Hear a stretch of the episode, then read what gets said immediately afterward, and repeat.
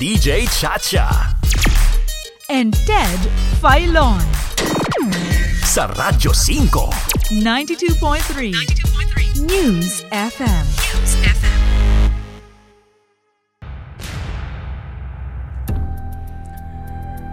Tatlumput isang taon na ang nakakaraan nang nagtalumpati ang dating Pangulong Fidel V. Ramos sa harap ng Philippine Congress bilang kanyang unang State of the Nation address noong pong July 27, 1992. Sa kauna-unahang sona po na ito ni FVR, tampok ang issue ng korupsyon sa gobyerno. Dapat daw makulong hindi lamang ang mga tumatanggap ng suhol kundi maging ang mga nanunuhol. Binigyan po niya ng diin at pansin ang suliranin ng Pilipinas sa napakalaking utang ng pamahalaan.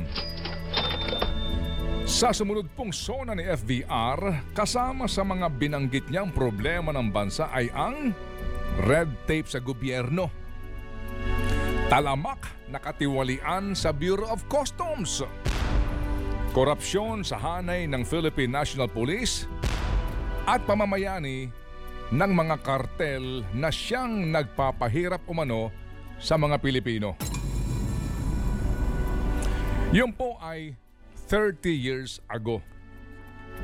Pero bago pa ang sona ni FVR, nauna pong nagsona si Pangulong Corazon Cojuangco Aquino 36 years ago. Sa mga sona po ni Cory, nabanggit din niya ang problema ng korupsyon sa gobyerno at ang pagkakagapos ng mga Pilipino sa napakalaking utang ng bansa na kanyang minana mula sa rehimeng diktadurya. State of the Nation Address. Ito'y isang obligasyon ng nakaupong presidente hango sa probisyon ng ating saligang batas. Ginaganap taon-taon sa tuwing nagbubukas ang regular na sesyon ng Kongreso sa bawat huling lunes sa buwan ng Hulyo.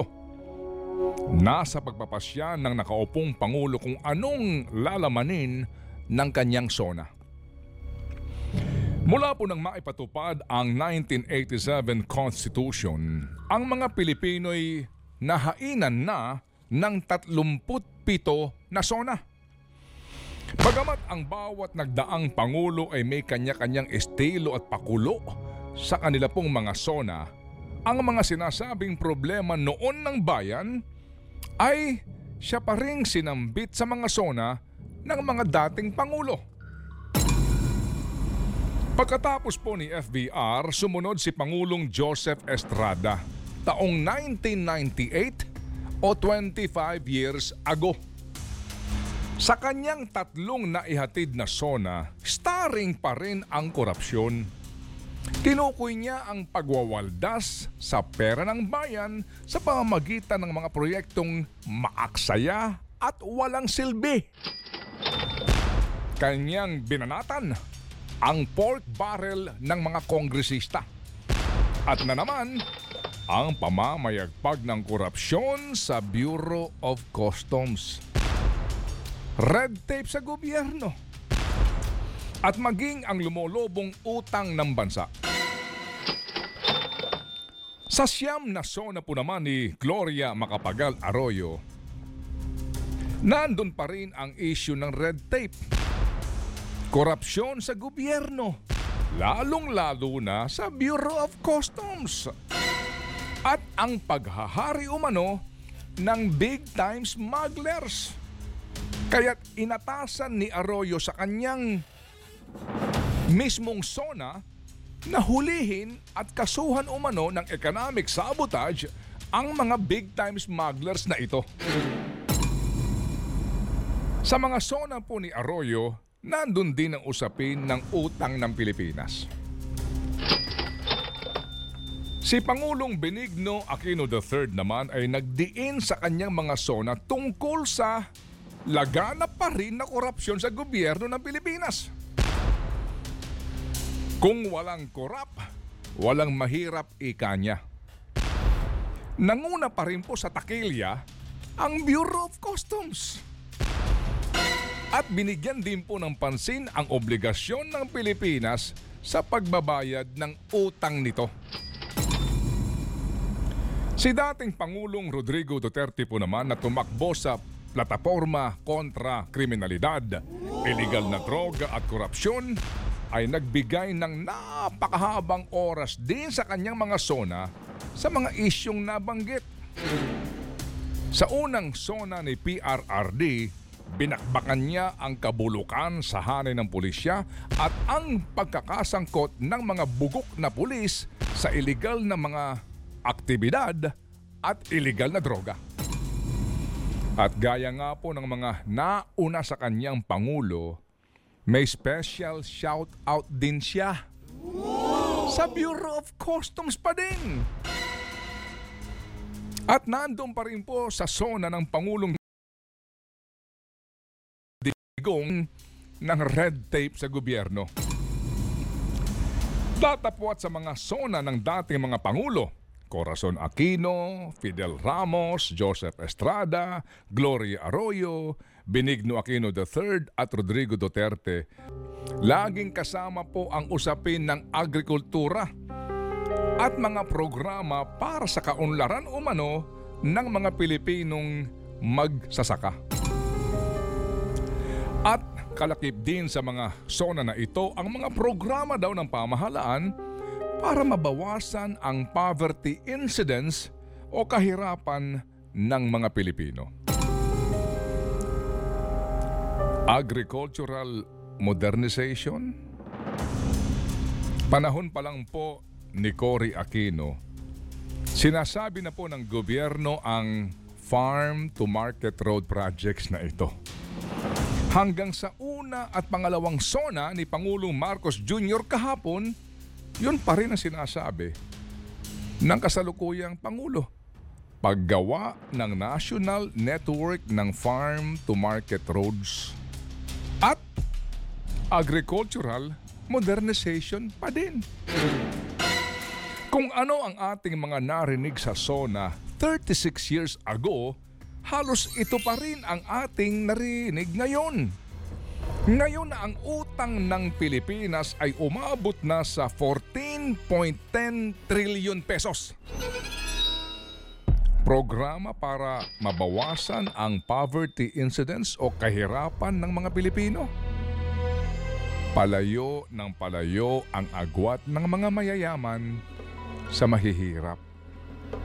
Sa pinakahuling datos po mula sa Philippine Statistics Authority, ang poverty incidence sa Pilipinas o ang dami ng Pilipino na ang kinikita hindi sumasapat sa kanilang pangangailangan sa pagkain at pamumuhay ay katumbas ng 18.1% o 19.99 milyong Pilipino.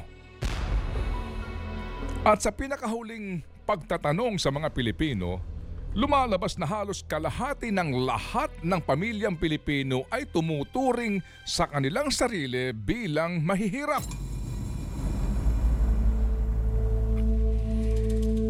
At mawalang galang lang po. Hindi naman sa pang-uuyam o not trying to be cynical, you know what I'm saying? Ngunit ang problema ng korupsyon noon ay lalo pang tumitindi ngayon. Bagamat pahapyaw lamang ang naging pagbanggit ni Pangulong Marcos Jr. kahapon sa kanyang sona tungkol sa usapin ng korupsyon sa gobyerno, mariin naman ang kanyang bigkas sa mga smuggler, mga hoarder at mga nagmamanipula ng presyo ng produktong agrikultural. Smuggling, hoarding at kartel pa rin. Ang smuggling ay hindi naman mangyayari nang walang pahintulot mula sa mga korap na opisyal at kawani sa Bureau of Customs. Ang smuggling ay korupsyon pa din. Maaring tumaas nga po ang iniulat na koleksyon ng Bureau of Customs pero ngayong panahon umano ang may pinakamataas din na koleksyon ng tara sa kasaysayan ng adwana.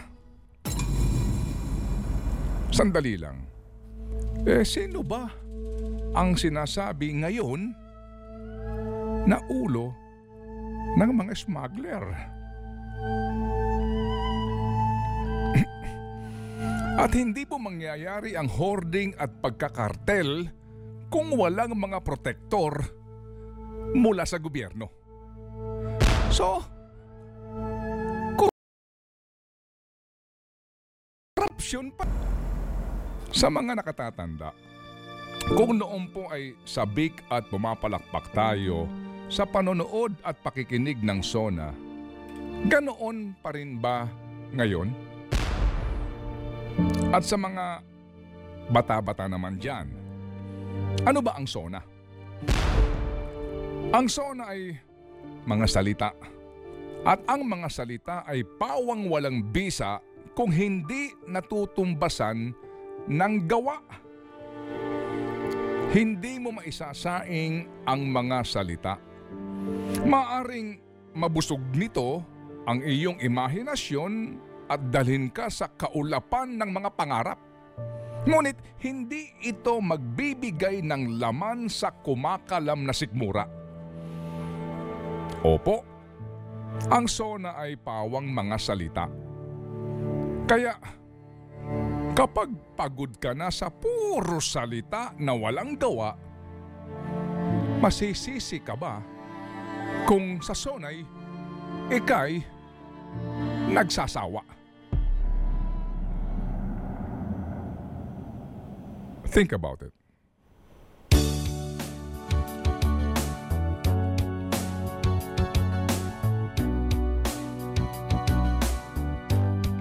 Ted Filon at DJ Chacha. Ngayon, nasa Radyo 5, 92.3 News FM. Monday to Friday, 6 to 10 a.m.